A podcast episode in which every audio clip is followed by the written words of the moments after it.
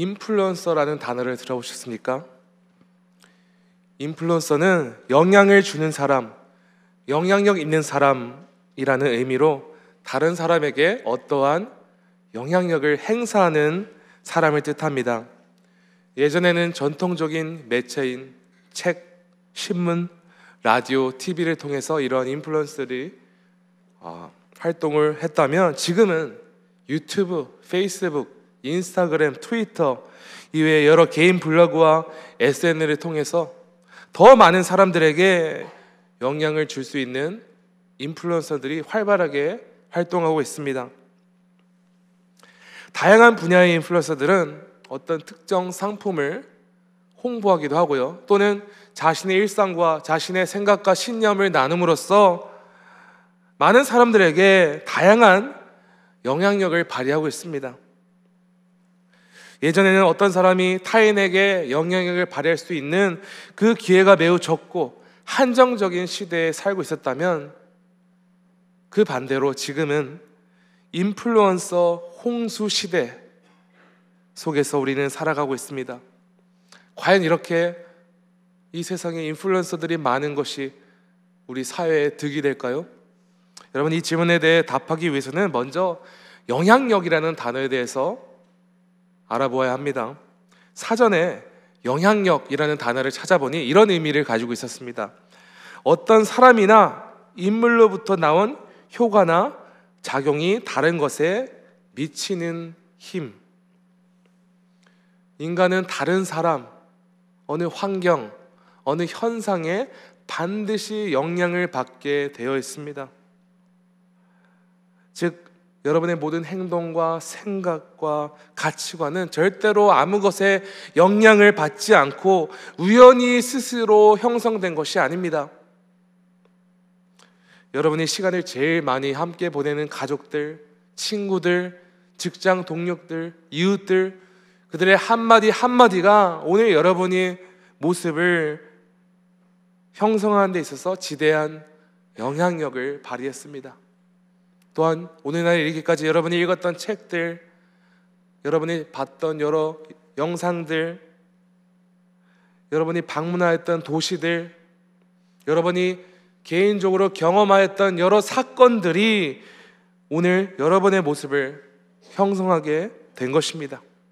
하지만 그렇다고 우리가 일상 속에서 접하는 모든 사람들과 요소들이 우리에게 동일한 영향력을 발휘하지는 않습니다.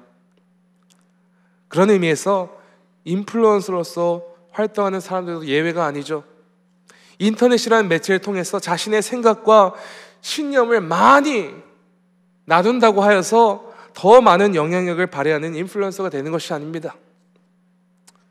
진정으로 영향력 있는 인플루언서가 되기 위해서는 자신의 말로 표현하는 생각과 가치관과 신념이 자신이 지금 실제로 살아가는 행동과 일치함으로써 다른 사람에게 신뢰를 줄 수 있어야 합니다. 오늘날 우리는 인플루언서 홍수 시대에 살고 있음에도 영향력 있는 사람들이 적다고 생각하는 결정적인 이유는 말을 통해서 전달되는 생각, 신념, 가치관 등이 실제 어떤 사람의 행동과 별로 일치하지 않는다고 생각이 들기 때문에 큰 이질감을 느끼고 실망하게 되는 것입니다. 만약 여러분이 평소에 정말 좋게 생각하는 유튜버 인플루언서가 있다고 생각합시다. 그 컨텐츠들을 자주 시청하겠죠. 그런데 그 사람이 평소 영상을 통해 보여주는 감명 깊은 모습과는 달리 어느 한 매체를 통해서 이 사람의 실제 모습이 폭로되어 알게 되었다면 여러분 어떻게 반응하시겠습니까? 아마 크게 실망함과 동시에 더불어 속았다는 배신감까지 느끼게 될 것입니다. 그리고 그렇게 한번 신뢰가 깨진 인플루언서들은 다른 사람에게 영향을 끼치지 못할 뿐더러 그 신뢰를 회복하기 정말로 어려울 것입니다. 신뢰를 쌓는 것은 정말 어려우나 그 신뢰가 깨지는 것은 단 하루 만에, 단 한순간 만에 일어날 수 있는 것이죠. 오늘 본문 말씀으로 본격적으로 들어가기 앞서 여러분에게 중요한 질문 한 가지를 여쭤보기 원합니다. 여러분은 이 세상에서 영향력 있는 제자의 삶을 살아가고 계십니까? 한마디로 여러분은 예수님을 따라가는 한 명의 제자로서 세상 사람들에게 선한 영향력을 발휘하고 계십니까? 아니면 그 반대로 사람들에게 신뢰를 잃어버려 비난이 비난의 대상이 되고 있지는 않습니까? 아니면 세상 사람들에게 아무런 존재가도 없이 살아가고 있지는 않습니까? 마태복음 5장은 예수님의 팔복 설교가 기록된 부분으로 아주 유명합니다. 그런데 예수님의 팔복 설교를 접하는 대부분 사람들은 그분 사람들의 관심사는 다음과 같습니다. 예수님을 믿음으로써 내가 누릴 수 있는 복은 무엇인가? 만약 이와 같이 예수님을 믿고 따라가는 목적이 세상에서 여러 복을 누리고자 하는 것이라면 팔복 설교 말씀은 그 사람을 굉장히 큰 상실감에 빠지게 할 것입니다. 왜냐하면 팔복 설교는 우리가 무엇을 누릴 것인가 이 질문에 대한 해답을 제공한 대신에 우리는 예수님의 제자로서 어떻게 살아야 하는가? 이 질문에 대한 궁극적인 답을 기록하고 있기 때문입니다.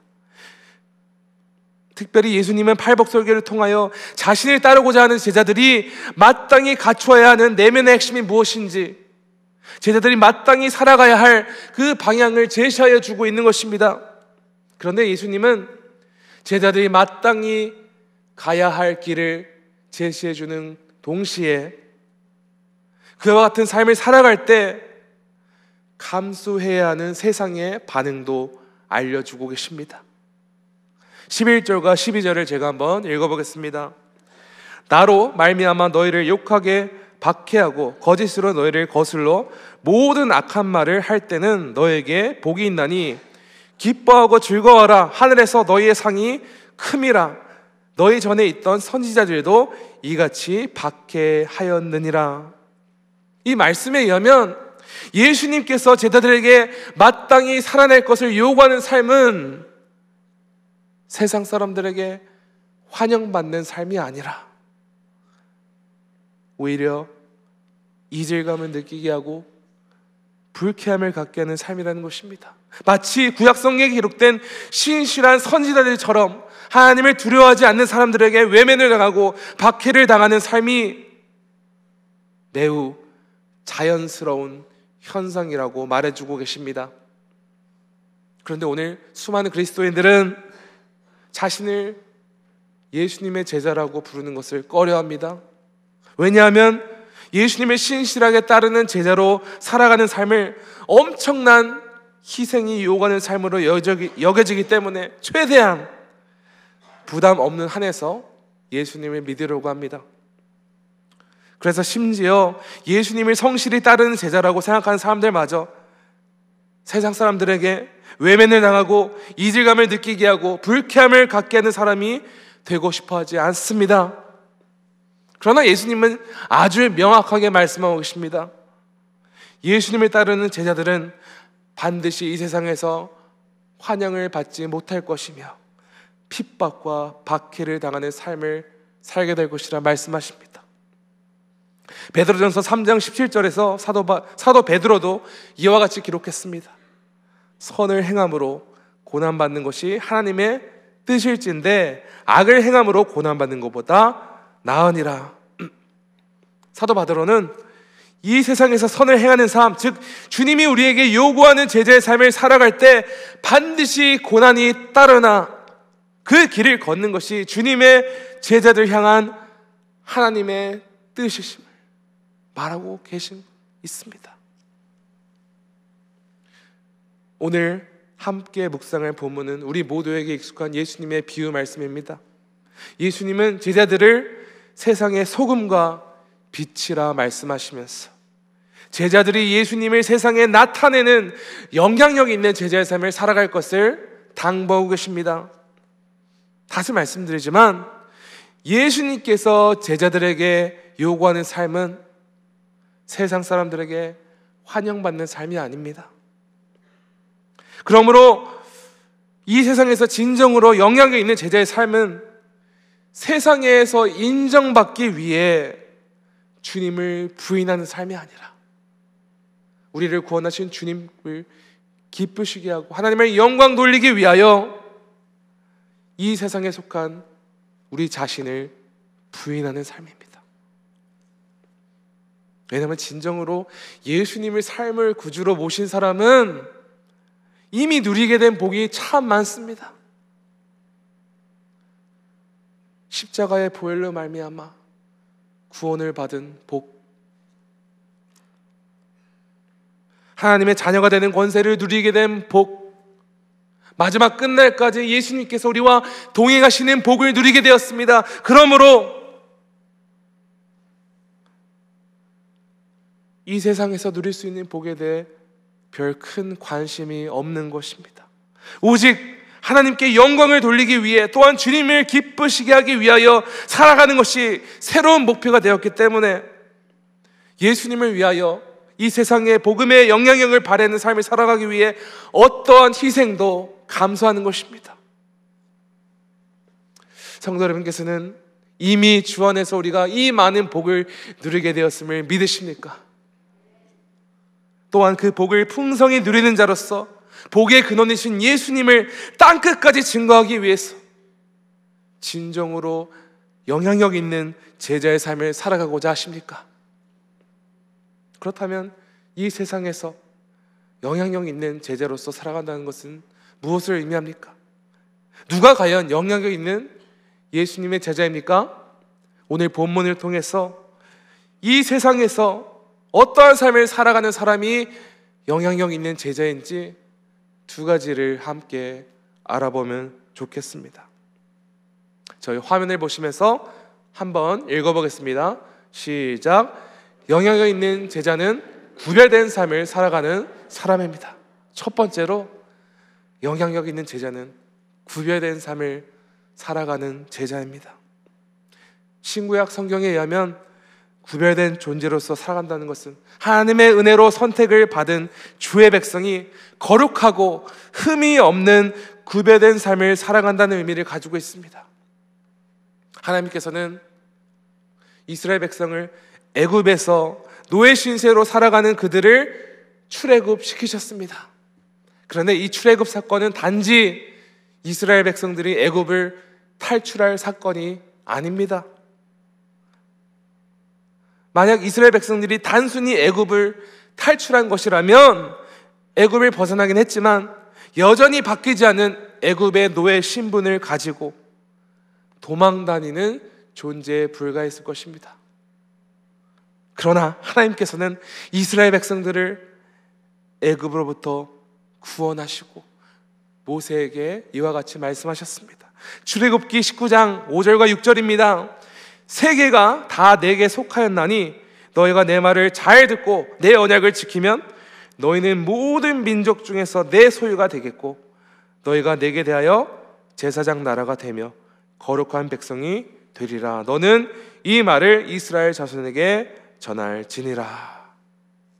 예전에 이스라엘 백성들은 애굽 땅에서 바로의 권력 아래서 아무런 소망 없이 살아가는 노예였으나 이제는 온 세계를 주관하시는 전능자 하나님께 속한 자, 하나님의 소유, 제사장 나라, 구별된 거룩한 백성이 되었다고 말씀하십니다. 그래야 더 이상 이스라엘 백성들은 애굽의 노예로서 애굽의 법대로 살아가는 백성들이 아닙니다. 하나님께 속한 구별된 백성으로 살아가기 위해 새로운 삶의 규범이 필요했는데 하나님께서는 이스라엘 백성들에게 십계명을 주셨습니다. 이 십계명은 단지 이스라엘 백성들이 지켜야 되는 규칙이 아니었습니다.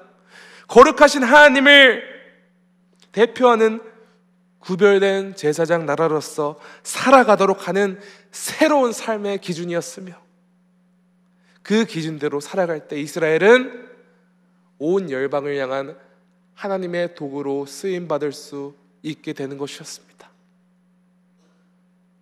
여러분 그런데 예수님을 믿음으로 말미암아 죄의 노예 신분으로부터 구원을 받아 예수님을 삶의 구주로 모시게 된 그리스도인들도 동일한 목표와 삶의 기준을 가지고 있습니다. 다 함께 오늘 본문 마태복음 5장 13절을 봉독하겠습니다. 너희는 세상의 소금이니 소금이 만일 그 맛을 잃으면 무엇으로 짜게 하리요? 후에는 아무 쓸데 없어 다만 밖에 버려져 사람에게 밝힐 뿐이니라. 예수님은 제자들을 세상의 소금이라고 말씀하셨습니다. 소금은 여러 조미료들 중에서 독보적인 존재로 구별하는 특징을 가지고 있습니다. 여러분 이 특징이 무엇이죠? 소금은 짜야 합니다. 소금은 여러 쓰임새를 가지고 있지만 대표적으로 음식의 맛을 더하는 역할을 하며 또한 오랜 기간 동안 썩 음식이 썩지 않도록 보존하는 용도로 사용됩니다. 그런데 이러한 용도로 사용되기 위해서는 소금의 짠맛을 제대로 내라 제 역할을 감당하게 됩니다. 그런데 예수님은 왜 애초에 소금의 짠맛을 잃게 되는 상황에 대해 언급한 것입니까? 여러분, 소금이 짠맛을 잃게 되는 것을 보신 적이 있습니까? 이게 가능한 일입니까? 이 상황을 제대로 이해하려면 예수님 시대 때의 상황, 을 우리가 알아야 됩니다. 그 시대에는 소금은 주로 어, 맛을 더하기는 보다는 음식이 썩지 않도록 오랫동안 잘 보존되기 위해 사용되었습니다. 그런데 당시의 소금은 다양한 불순한 물질들과 함께 혼합되어 있는 경우가 많아서 소금의 주성분인 염화, 나트륨이 모두 빠져나와서 짠맛을 잃게 되는 경우가 많았습니다. 그래서 예수님의 말씀대로 이렇게 짠맛을 잃게 된 소금은 아무런 쓸모가 없기 때문에 버려질 것이며 사람들에게 외면당하게 될 것이라 말하는 것이죠. 여러분 그렇다면 왜 예수님께서는 이 소금 비유를 사용하셨어? 제자들에게 무엇을 말씀해 주고자 하는 것입니까? 사도 바울은 이 세상에 속한 백성들이 반드시 감당해야 될 역할에 대해 이렇게 기록하고 있습니다. 빌립보서 2장 15절입니다. 이는 너희가 흠이 없고 순전하여 어그러지고 거스르는 세대 가운데서 하나님의 흠 없는 자녀로 세상에서 그들 가운데 빛들로 나타내며 예수님께 속한 백성은 우리가 주인으로 모시는 예수님과 같이 거룩하고 흠이 없으며 순전한 존재로 구별되어야 하는 사명을 가지고 있다는 것입니다. 소금이 제 역할을 감당하게 하는 짠맛을 잃어버리면 쓸모가 없게 되는 것처럼 예수님을 위하여 세상과는 완전히 구별된 삶을 살아가야 되는 그리스도인이 더 이상 구별된 삶을 살아가지 않는다면 이 세상에서 마땅히 발휘해야 하는 제자로서의 영향력을 잃게 된다는 것입니다. 소금이 짠맛을 유지함으로써 음식이 썩지 않도록 보존하는 역할을 감당하는 것 같이 예수님의 제자도 거룩하고 흠이 없는 순전함을 잃어버리게 되면 죄의 습성을 추구하고 따라가는 악한 세대 가운데서 거룩한 선한 영향력, 즉 복음의 영향력을 발휘할 수 없게 되는 것입니다. 주님의 제자로서 제 기능을 감당하지 못하는 것은 얼마나 치명적인 손실입니까? 사도 바울은 예수님의 은혜를 입어 새롭게 태어난 그리스도인들에게 이와 같이 권면하고 있습니다. 로마서 12장 2절을 다 함께 한번 읽어보겠습니다. 시작. 너희는 이 세대를 본받지 말고 오직 마음을 새롭게 함으로 변화를 받아 하나님의 선하시고 기뻐하시고 온전하신 뜻이 무엇인지 분별하도록 하라. 우리는 이 시대를 추구하고 쫓아가는 죄의 습성의 삶을 본받고 따라가지 말아야 합니다. 주님의 제자는 이 세상의 소금으로서 매일 성령의 능력에 인도하심을 받아 우리를 향한 주님의 뜻, 즉 세상 가운데 거룩하고 흠이 없고 순전한 구별된 모습을 살아감으로써 예수님을 나타내야 합니다. 이 세상 똑같은 존재로서 그저 묻어가는 사람이 아니라 예수님을 위하여 구별된 독보적인 존재로서 거룩한 영향력을 발휘하는 제자가 되어야 합니다. 성도 여러분께서는 하나님의 뜻을 이루기 위하여 구별된 삶을 살아가기 위해 매일 성령의 능력을 잊고 계십니까? 아니면 너무나도 쉽게 이 세상의 썩은 가치관에 휩쓸려서 거룩하고 흠이 없고 순진한 모습을 상실한 상태로 존재감 없이 이 세상을 살아가고 계시지는 않습니까? 요즘 한국에 있는 젊은 세대들에게 당신의 꿈이 무엇입니까? 물어보면은 이렇게 대답을 합니다. 적당히 잘 먹고 적당히 오늘 하루를 즐기며 현상 유지를 하는 것이 꿈이라고 말합니다. 아무리 노력하고 공부하고 취직해서 열심히 돈을 모아도 서울에 제대로 된 집 한 채 마련하지 못할 바에 지금 당장 삶을 즐기기 위하여 최고급 식당에서 식사하고 온 세계로 여행을 다니는데 투자하고 자신이 즐기고 싶은 취미 생활을 위해 돈을 아끼지 않으며 살아간다고 합니다. 여러분 그런데 이와 같이 현상 유지하고자 하는 삶은 마치 최고가 될 수 없다면 차선을 택하는 것 같은 현명한 선택을 하는 것처럼 보이나 사실상 현상 유지가 아니라 현실을 도피함으로써 퇴보하는 삶을 살게 합니다. 마치 자신에게 미래가 다가오지 않을 것처럼 당장의 즐거움에만 집중하는 삶은 결코 어려운 형실을 극복해내기 위한 장기적인 최고의 해결책이 될 수 없습니다.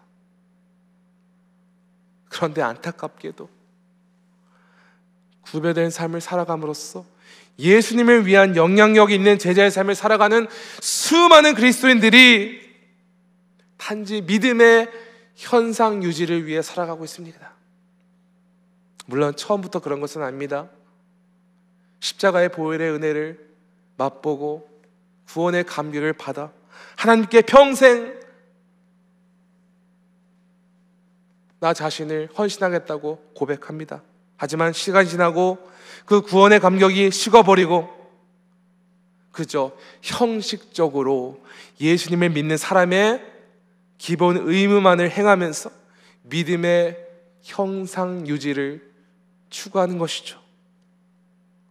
그리고 이 세상 사람들이 즐기는 것 다 즐기고 사람들이 추구하는 가치관 다 따라하고 오히려 믿음이 퇴보하는 삶을 살아가는 안타까운 모습을 많이 목격하게 됩니다.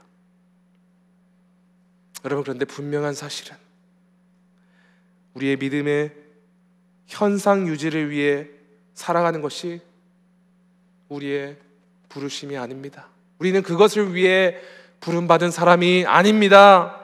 우리는 온 열방 잃어버린 영혼들에게 복음의 진리이신 예수님을 소개함으로 말미암아 그들을 하나님께로 인도하라는 예수님의 지상 명령을 받은 사람들입니다. 그리고 예수님의 명령에 순종하기 위해 우리는 반드시 구별된 삶을 살아야 합니다. 매일 성령의 인도하심을 받아 거룩하신 예수님의 평생 닮아가는 것이 이 세상에서 진정으로 영향력 있는 삶임을 믿으심으로 확신함으로 담대히 그 길을 꿋꿋이 걸어가는 주님의 구별된 제자의 삶 살아가시기를 간절히 축원합니다. 첫 번째로 우리는 구별된 삶을 살아야 한다고 말했습니다. 한번 화면을 보시면서 두 번째 포인트를 읽어보겠습니다. 시작. 영향력 있는 제자는 예수님의 빛을 반사하는 사람들입니다. 오늘 본문 14절부터 16절에서 예수님은 자신을 따르는 제자들을 세상의 빛이라 말씀하십니다. 빛은 이 세상의 소금과 같이 인간에게 있어서 없어서는 안 되는 요소입니다. 이 세상에 참 아름다운 장소가 많죠. 웅장하고 정말 어마어마한 장소들이 많습니다. 미국만 해도 정말로 웅장한 국립공원들이 많고요. 아름다운 해변가, 화려한 도시들 방문해 볼 곳이 참 많습니다.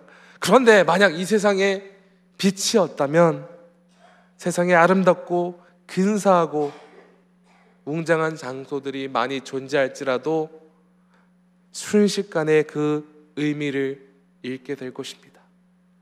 여러분 혹시 해가 뜨기 전에 해변가를 가보셨나요? 빛이 하나도 없는 암흑 속의 해변가는 정말로 초라하고 볼품이 없습니다. 그런데 일주일 시간이 되었어. 바다 위로 해가 떠오르는 순간 아무것도 없이 초라하던 그곳에 하늘이 붉게 물들면서 황홀하고 아름다운 장면을 연출하게 됩니다. 빛은 근본적으로 어둠을 밝히는 역할을 합니다. 하나님께서는 이 땅이 공허하며 흑암밖에 없는 상태에서 빛을 만드셨습니다. 빛이 생김으로써 흑암이 없어지는 역사가 일어났습니다. 그런데 인간의 최초 조상이 되는 아담과 하로 말미암아 온 인류가 죄로 말미암아 사망에 이르게 되어 온 인류가 어둠에 거하게 되었습니다. 그러나 하나님께서는 인류가 죄의 상태 가운데 어둠 가운데 있도록 가만히 두지 않으셨습니다. 고린도후서 4장 6절입니다. 어두운 데 빛이 빛이라 말씀하셨던 그 하나님께서 예수 그리스도의 얼굴에 있는 하나님의 영광을 아는 빛을 우리 마음에 비추셨느니라. 어둠 가운데 있던 우리를 예수님의 빛으로 말미암아 생명으로 옮겨 주셨습니다. 예수님께서는 자신만이 유일하게 어둠을 이길 수 있는 빛이심을 말씀하셨습니다. 요한복음 8장 12절입니다. 예수께서 또 말씀하여 이르시되 나는 세상의 빛이니 나를 따르는 자는 어둠에 다니지 아니하고 생명의 빛을 얻으리라. 예수님께서 십자가에 죽으시고 부활하심으로 말미암아 우리가 더 이상 어둠에 거하지 않고 생명의 빛 가운데로 나온 자임을 믿으십니까?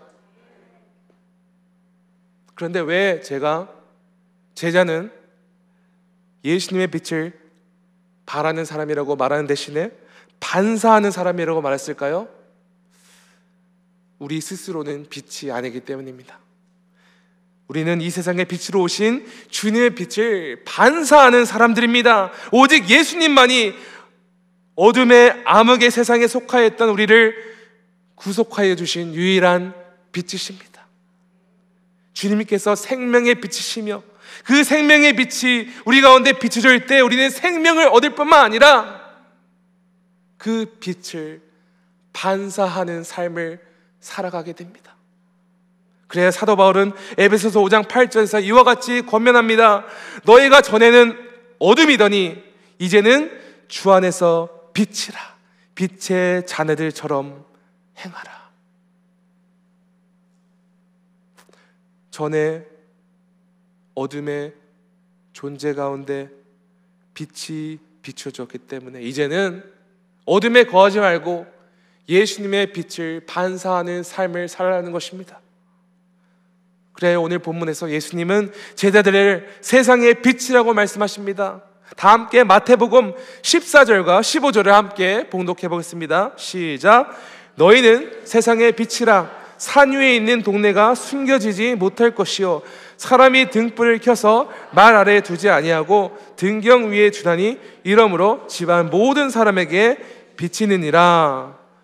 먼저 예수님께서는 어, 비록 여러 장애물이 있으면 빛이 차단될 수는 있으나 산 위에 있는 동네만큼은 빛으로부터 숨을 수 없다는 점을 말씀하시고 또한 집안에 있는 등불, 오늘로 말하면 스탠드 조명이죠. 이 스탠드 조명이 아무리 기능이 좋을지라도 빛이 차단되는 구석, 이 테이블 아래 배치된다면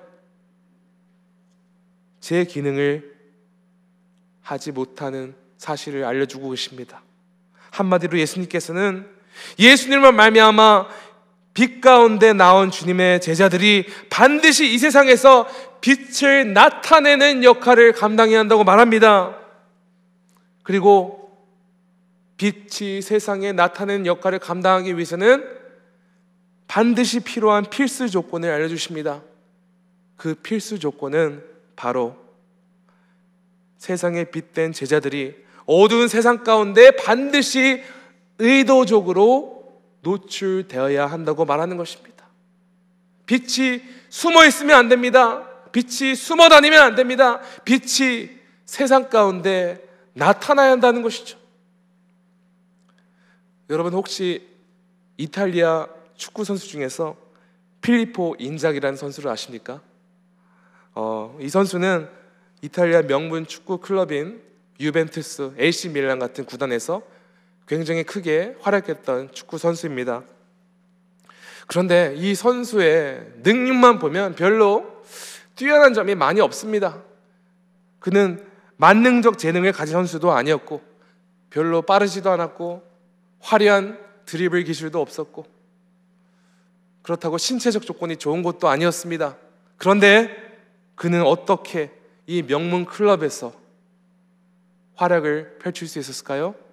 이 선수에게는 한 가지 장, 장기가 있었습니다. 그것은 바로 위치 선정 능력이었습니다. 그를 잘 아는 팬들을 그를 주워 먹기의 달인이라고 부릅니다. 어, 정말 갑자기 나타나서 공이 있는 곳에 그 선수가 서 있는 것입니다. 골대 가까이 공이 오는 곳에 서 있어서 골을 넣을 수 있으니 훌륭한 선수가 된 것입니다. 반면 축구 선수들 중에서 스피드도 빠르고 드리블 스킬도 좋고 신체 조건도 좋고 막 키가 커서 헤딩도 잘하는 선수들이 있는데 결정적인 순간에 골을 못 넣는다면 그것은 별로 효과적인 축구라고 볼 수 없겠죠. 그런 만큼 축구에 있어서 골을 넣기 위하여 인자기 선수처럼 좋은 위치에 서 있어서 골을 넣는 결정적을 가지는 것은 매우 중요합니다. 위치 선정 참 중요하죠. 그런데 이 세상에서 복음의 영향력을 발휘해야 하는 예수님의 제자들도 위치 선정 능력이 있어야 됩니다. 평소에 개인 경월 생활도 철저히 하고 교회에서 다른 지체를 위해 열심히 헌신하는 좋은 성도들 참 많습니다. 그런데 안타까운 사실은 세상에 나아가서는 좋은 위치 선정을 하지 못합니다. 구별된 거룩한 제자의 삶을 살아감으로써 세상에 영향력을 끼치는 것은 매우 중요하지만 반드시 올바른 위치에서 즉 세상 사람들이 있는 곳에서 나아가 그 복음의 영향력을 발휘하는 것이 참 중요합니다. 집안에 있는 조명 스탠드가 올바른 위치에 있어야 제 기능을 하는 것처럼 축구 선수가 올바른 위치에 서 있어야 골을 넣는 것처럼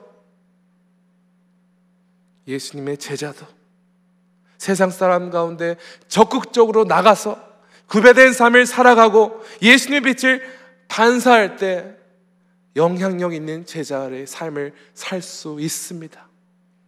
그런데 단지 세상 사람들 앞에 잘 보이는 것만으로는 부족합니다. 16절을 저희 함께 한 목소리를 읽어보겠습니다. 시작. 이같이 너의 빛이 사람 앞에 비치게 하여 그들로 너의 착한 행실을 보고 하늘에 계신 너의 아버지께 영광을 돌리게 하라. 이 구절에서 예수님이 말씀하시는 착한 행실은 예수님의 도를 따르고 온전히 순종하는 제자의 모습을 말하는 것입니다. 아까 말씀드렸던 것처럼 거룩하고 흠이 없고 순전한 구별된 제자의 삶을 살아가는 것을 보여주는 것. 예수님의 말씀대로 나 자신같이 내 이웃을 국리 여기고 사랑하는 모습. 그리하여 온 세상 사람들이 하나님께 영광을 돌리고 주를 따라가게 하는 것이 제자가 받은 사명입니다. 우리는 이 사명감을 위해 이 세상에 나아가 영향력 있는 제자의 삶을 살아야 합니다. 베드로전서 2장 12절입니다. 너희가 이방인 중에서 행실을 선하게 가져 너희를 악행한다고 비방하는 자들로 하여금 너희 선한 일을 보고 오시는 날에 하나님께 영광을 돌리게 하려 함이라.